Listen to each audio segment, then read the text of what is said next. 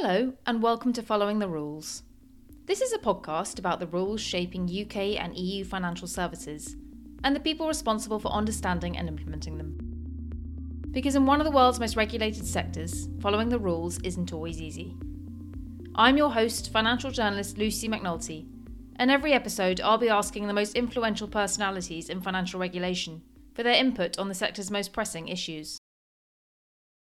Today, we're more distributed and more digitally connected than ever before. Digital communications are now the lifeblood of the enterprise. With Smarsh, you can leverage all of your communications as a strategic asset. Smarsh enables companies to transform oversight into foresight by surfacing business critical signals in more than 80 digital communications channels, from email to WhatsApp to Zoom, and many more. Regulated organizations of all sizes rely upon the Smarsh portfolio of cloud native, AI enabled digital communications capture, retention, and oversight solutions to help them identify regulatory and reputational risk within their communications data before those risks become fines or headlines. Smarsh serves a global client base spanning the top banks in North America, Europe, and Asia, along with other leading financial firms and various government agencies. To discover more about the future of communications capture, archiving, and oversight, visit www.smarsh.com. We do our best with what we have but we can't be perfect. I think that is possibly the one thing that I want to get out there. I know that people individually are understanding when you talk to them, but if they think we're getting something very, very wrong, then tell us. Today's guest outlines how the UK's markets watchdog is adapting the way it works and resources its teams to ensure it is fit to meet its ever expanding remit. She calls on city workers to be a bit more understanding about the Financial Conduct Authority's limits as it navigates this growing to do list to speak out if the regulator is getting something very, very wrong, and for finance bosses to speak up if they want to find a way for their employees to help the FCA with its workload. She also discusses what changes the FCA wants to see amongst the financial services companies and individuals it supervises, and the cultural red flags that the watchdog is most sensitive to. Emily Shepperd worked as Director of Customer Services and Change at pensions group Aegon UK, and as Chief Operating Officer for Europe, the Middle East, and Africa at Bank of New York Mellon, before joining the FCA in early 2021. Since then, she has led the FCA's Authorisations Division, which the regulator describes as the gateway for firms and individuals aiming to work in finance. In 2022, she added the role of FCA COO to her remit and took on responsibility for future proofing the regulator via its transformation agenda.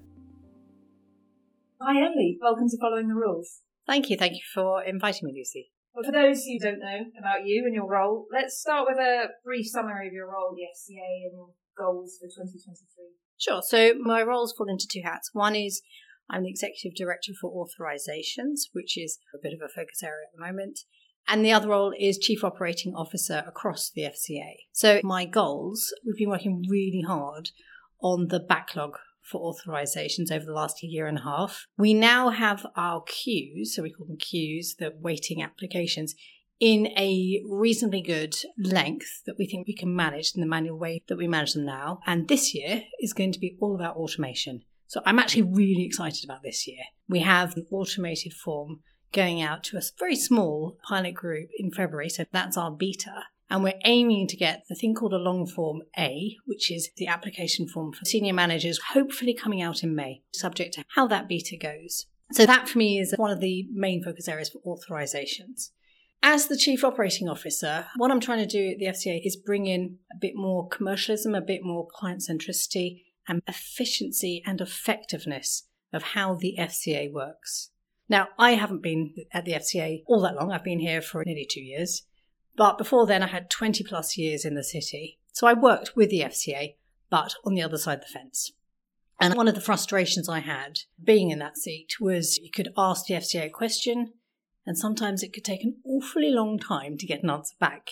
Sometimes it's the bouncing between different departments, different divisions, no one quite knowing what the right response was. And so that's something that I really want to improve. Okay.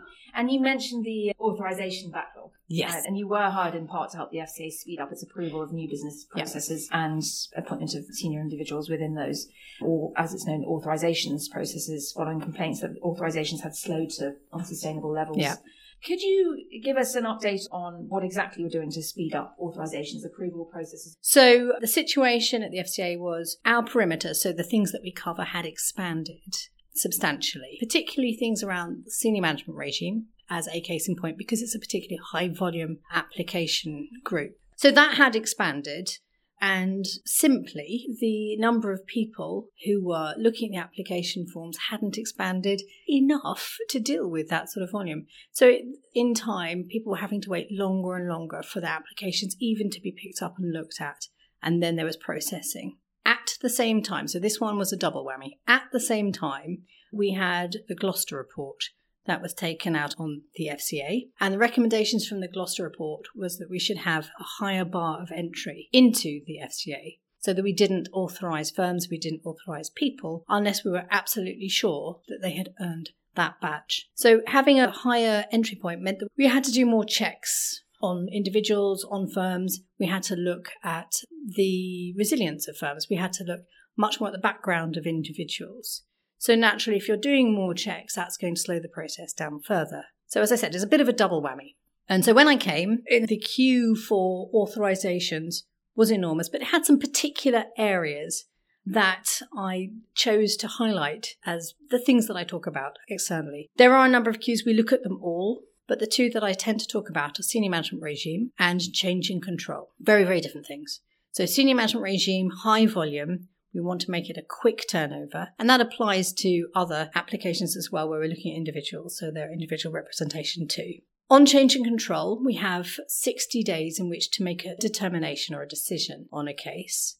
We are allowed to pause the case, but only once, and only for a maximum of 30 days. If the information we have isn't quite enough, we need to ask more questions. So that one's a very time limited, time boxed process, change and control. And if we haven't made a determination, it's an automatic yes. So that one's about preventing harm. The senior management regime, we aim to do it in three months. So those two different queues were the ones that I talk about most. And back in December 21, the total number of applications we had in our queue was 12,500. We are now around about the 6,000 mark. It goes up and down a little bit, but that one is a much more sustainable number for us to handle. So, how do we do it? First thing you do is throw more resource at the problem. So, we hired about 100 people in that first year, 100 people who we had to find, bring in, train. But as soon as they were in place, those queues started to come down. We had a month by month target to reach. We augmented the teams as well with some third parties, not something that had been done particularly at the FCA before. So we brought in DLA Piper for the change in control and an organisation called BDO for the senior management regime. So those two things are great, but it doesn't really change the process, and that's what we had to do. So, in the background, we've been mapping out our process, looking at what we're doing and what's a smarter way of approaching it. We've also been developing an automated form application. Now, that when you filled it in correctly, you know when you've missed a box, you know where the tracking is on that form. And it's not until the form is complete that you can press the button and it gets sent to the firm who are doing the assessment. So, that form type, that validation of the information before it is sent through to us, is going to help us. We have a number of application forms that are genuinely incomplete, where people have put something in order to almost book their place before they actually need it, which is a painful waste of time for us because we look at it and then we have to throw it out again and then it comes back in again. So the automation of forms will speed that up. Once it comes through to us, we are then going to augment those forms with information we have on the firms already, and that completed form will go straight to a case officer. So, altogether, that automation will speed up that end to end process for applications. And that will enable us not just to sustain that level, but also to speed up.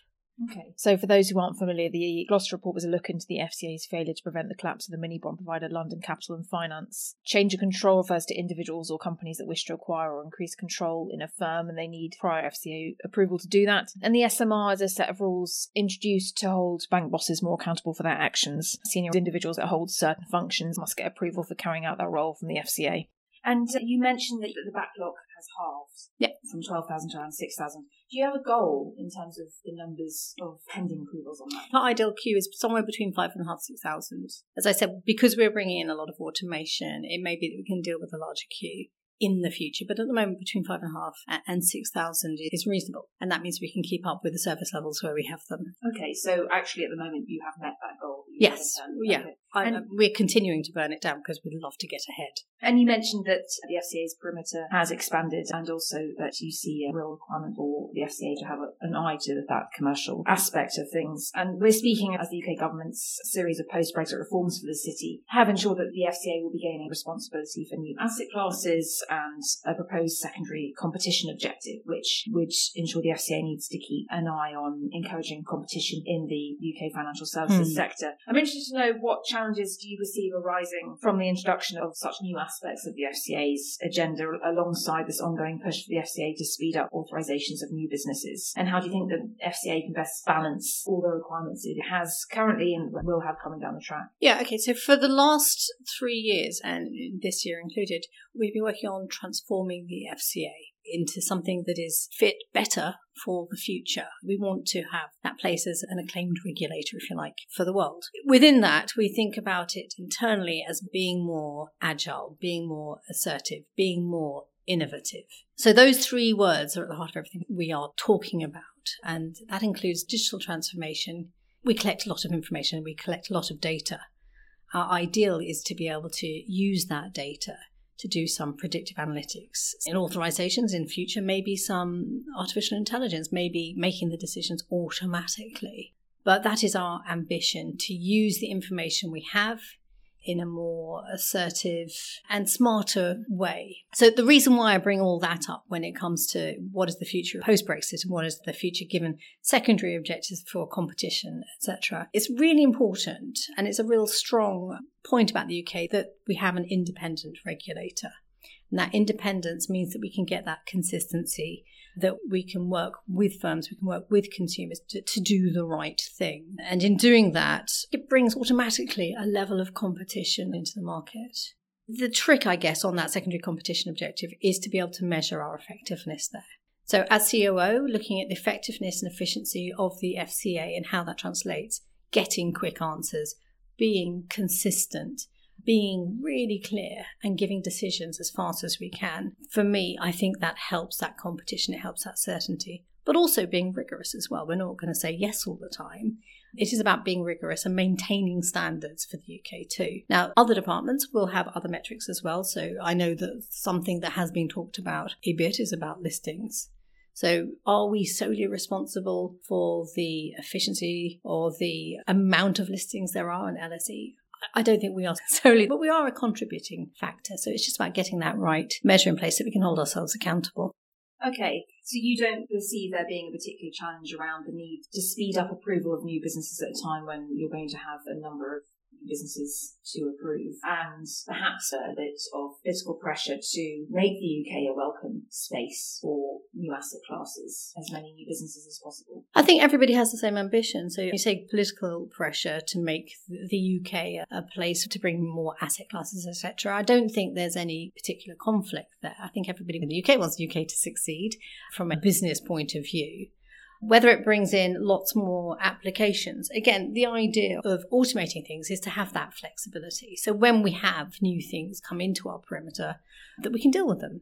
One example of that may be, it's not in here yet, but buy now, pay later. So if buy now, pay later comes in, it may be that it comes in a way that just captures half a dozen firms. It may come in a way that captures a lot more firms. And I need to ensure that authorizations is set up to handle that volume, to do it with speed, but also to maintain that high bar.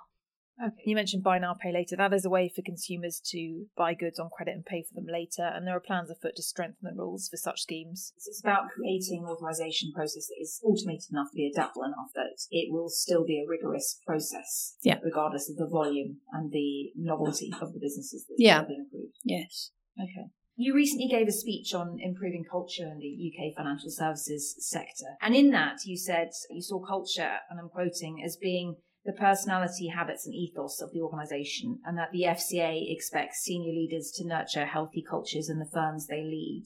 Many regulated firms are currently undertaking cultural assessments or culture audits to help them gain a better understanding of the cultures and factors influencing poor cultural outcomes. What advice do you have for those undertaking such work? And what would the FCA like to see measured or achieved through such initiatives? Culture is really important to an organisation. It defines the organisation in so many different ways. But it's really hard to measure culture. Every organisation will say we need a more diverse and inclusive workforce, and everybody will say that because they understand the theory, they understand the rhetoric. The difference between firms is some firms absolutely commit to doing something, to making sure that they do have a diverse workforce, that they have inclusive practices, that they are ensuring that everybody has that same opportunity to speak up, that people feel safe. Some firms do that in a very, very proactive way, and some firms just slightly keep it at that rhetoric. Now, I don't think it's for the FCA to put specific targets in place, but what we are potentially doing is a more comply or explain approach on diversity inclusion. So we're encouraging it because it is important. But it's different for big firms versus smaller firms as well. So large firms have the pockets, they have the money to do this. Smaller firms, it's very hard if you're a firm of three people to make sure it's completely diverse and inclusive. So there's a sort of reality as well that goes with it.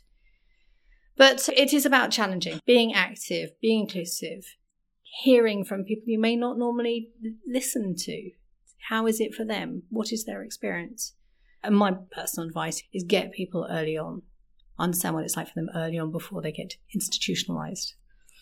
Okay.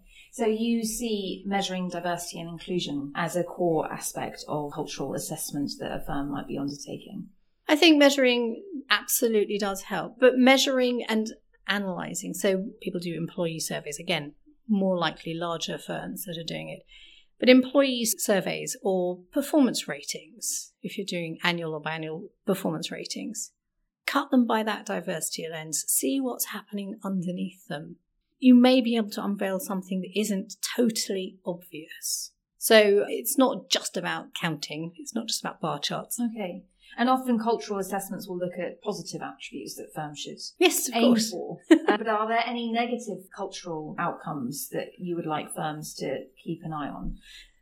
The one that we are possibly most sensitive to is where people do not feel they can speak up. So, one of the main features of a good culture is a firm where people can speak up when they can say when they think something isn't right. If they feel that there isn't that psychological safety, maybe they feel that they're putting their career in jeopardy or they're not playing the game, then that's going to lead to a bad outcome for that firm. It may hide things that are happening underneath that actually people need to be aware of. And so that's possibly one of the most egregious cultural challenges. And does the FCA have any expectations as to how firms can measure the openness within the organisation to encourage people to speak up? I have talked a lot about metrics and the importance of measuring, and you would expect that from a COO. But it's hard to measure culture. It's probably more about what does it feel like? Are you hearing things in the lift? If you're the CEO of a large organization, take the lift with everybody else, go and eat in the canteen with everybody else.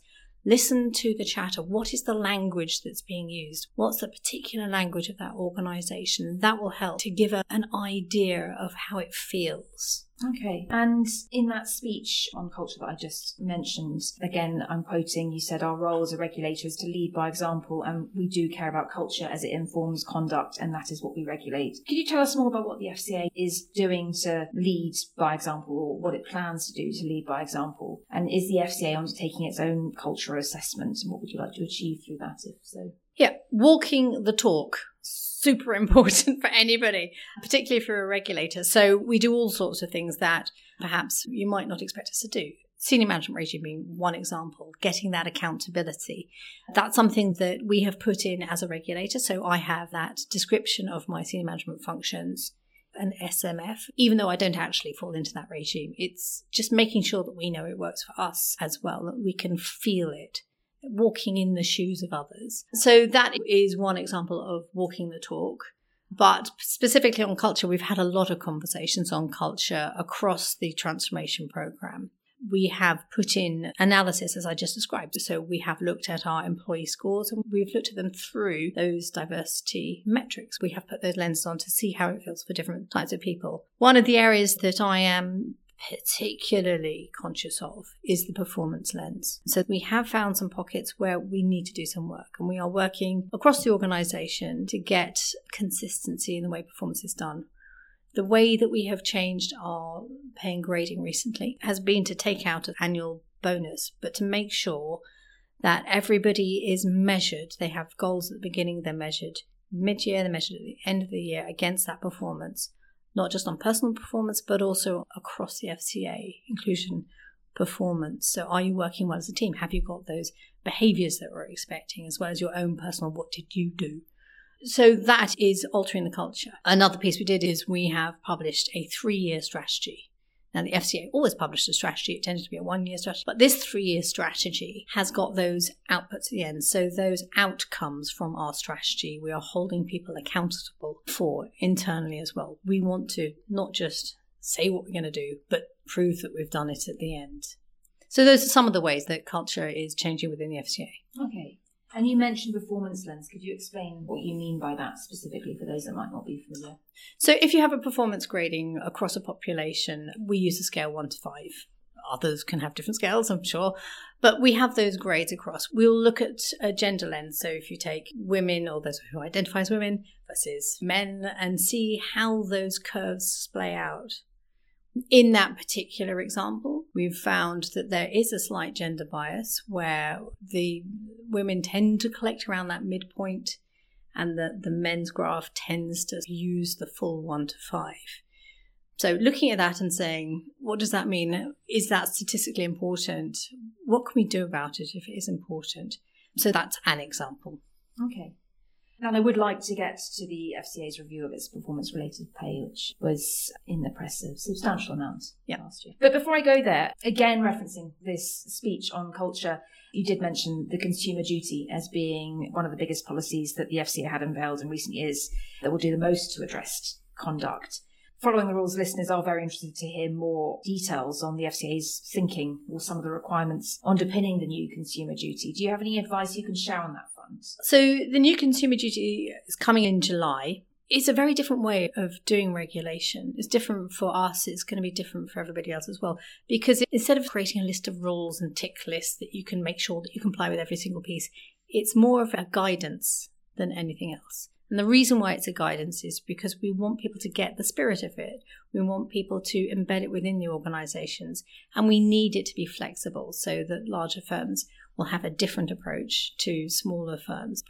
New Consumer Duty is about getting the right outcomes for consumers. It's about making sure that they have products that they can understand, that they get at the right time, that it actually supports their needs. There's no overselling, there's no underselling.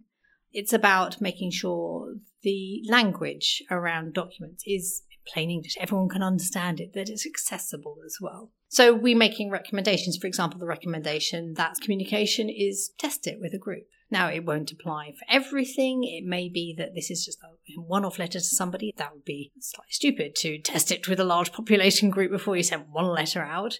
Or it may be something that is incredibly urgent. You need to tell everybody now that cash points aren't working or tell everybody now there's been a security breach.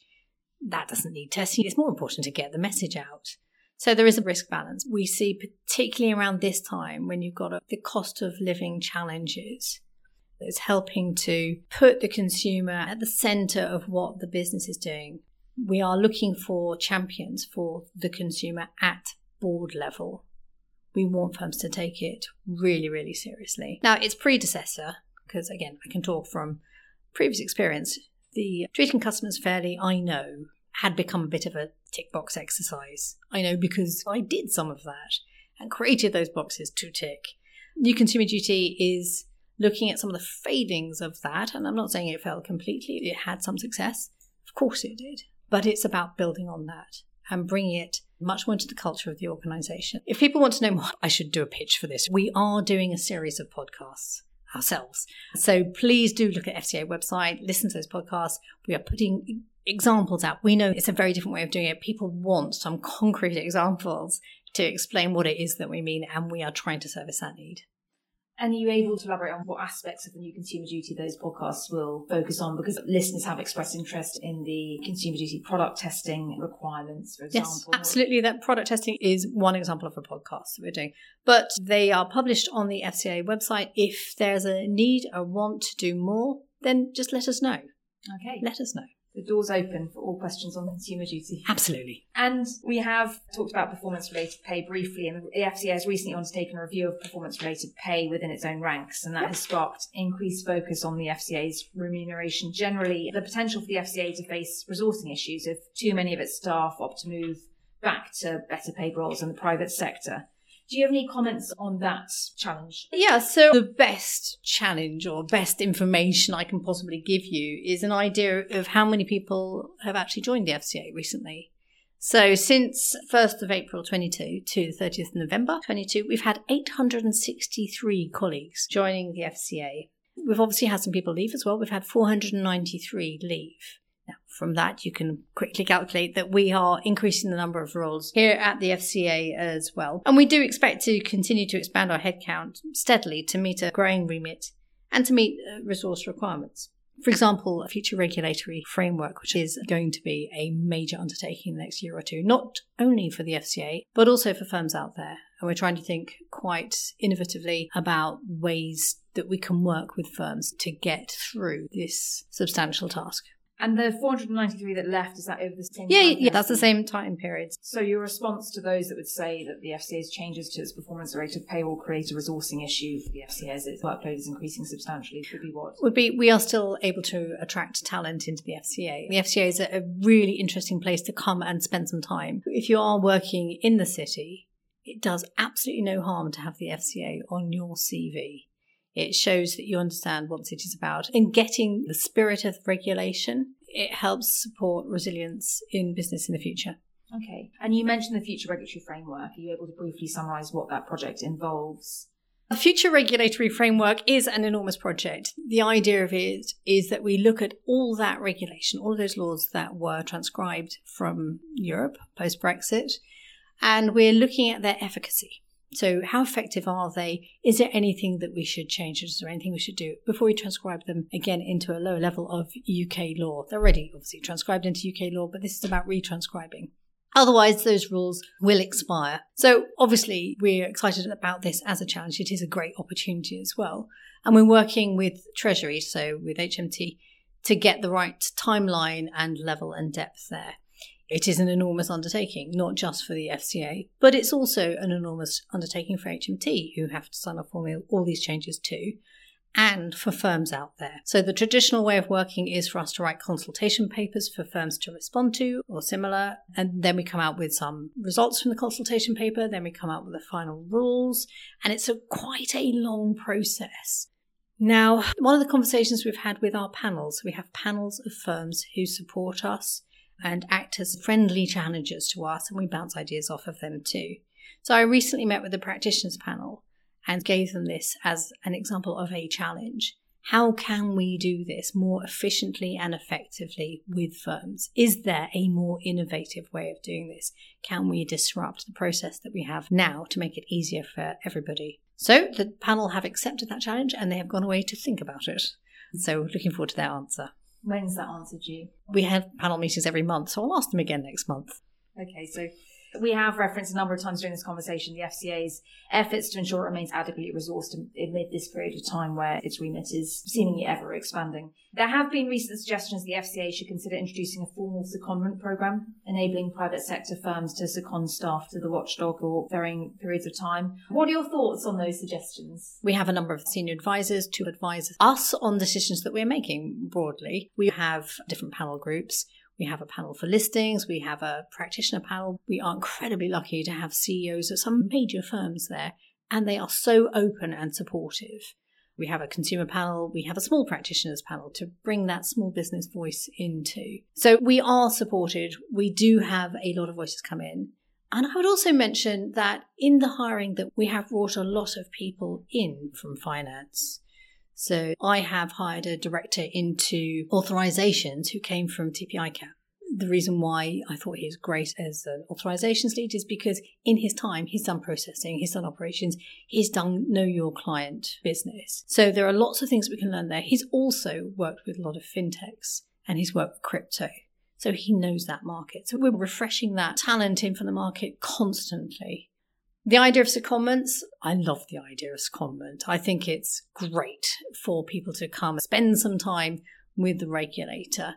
As to whether there's a formal way of doing it, I think if anyone is interested, come speak to us. We're humans. Come and speak to us and let's see if we can make it work.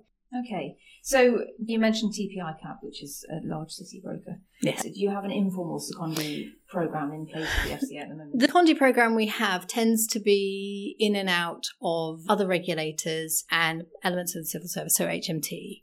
I can't actually think of one example at the moment where we've got a secondee from business, but we are very used to bringing secondees in and to lending people out as well. I would note, however, clearly with firms externally, we do have to be conscious of conflicts of interest, and we would find ways of managing that, I'm sure. Because that is what I was just about to say is that actually the concern around establishing a formal secondment program it is that managing conflicts of interest where you have someone from a regulated business coming into the regulator. How you manage that, that. that the information they're party to is not going out where it shouldn't. But you're not concerned by that, by the No, I think there are ways around it. So clearly, I came in from regulated businesses, and so those conflicts had to be managed. And so, where the businesses that I have worked before happily walk out of the room if those things are tabled. Okay. So on the secondment program idea, you're open to it. It's not a no. It's not a no. In fact, it may become a yes. so, I would suggest that firms absolutely talk to us if you're interested in it. So any firms that might have potential secondees they would like to send to the regulator, they just give you a call and, and talk through how that might Yeah. work. See how it might work. Again, you know, practitioner panel, and I bring that panel out just because I spoke to them last week. That's something that I know is in their heads. Could they make it work? Is it something that would bring them value back to their firm as well? Okay, so the practitioner panel was already considering Yeah. the formal secondment program. Well, it's considering whether it could work. okay. What would you say is a common misconception the market may have about the FCA that you'd like corrected? well, there are probably a few, but I think the biggest misconception if I had a magic wand and I could change one thing, I would want people to realize what they probably already know, and that is we can't stop all harm. It is not possible. We're not going to catch absolutely every fraudster, every scammer out there. We do our best with what we have, but we can't be perfect. I think that is possibly the one thing that I want to get out there. I know that we've had some really good press recently, so that was good. Crypto was a bit of a mixed story this year. So, originally, I think people were very concerned about the time we were taking and the fact that we were rejecting quite so many firms. But that story has recently changed where it's proven out that we were rejecting firms perhaps for the right reason. So, a bit more understanding. Sorry, that sounds like I want everyone to be nice to the regulator, but a bit more understanding that we are not perfect, but we do our best. Okay, because I was going to ask what we would like the city reaction to be to that. I would like the city to help, really. I know that people individually are understanding when you talk to them. But if you think we're getting something very, very wrong, then tell us, talk to us. We are open, we're all after the same thing. So keep communicating, keep advising, keep telling us what you think we should be doing and what we shouldn't be doing. And if you think we're missing a trick, again, tell us. Okay, well, that's been a very informative conversation. We've covered a lot of ground, so thank you very much for your time. We today. have. Thank you very much, Lucy. You've been listening to Following the Rules with Lucy McNulty. If you enjoyed this episode, I'd be very grateful if you could rate, review, and subscribe on all the usual channels. It helps other people get to know us too.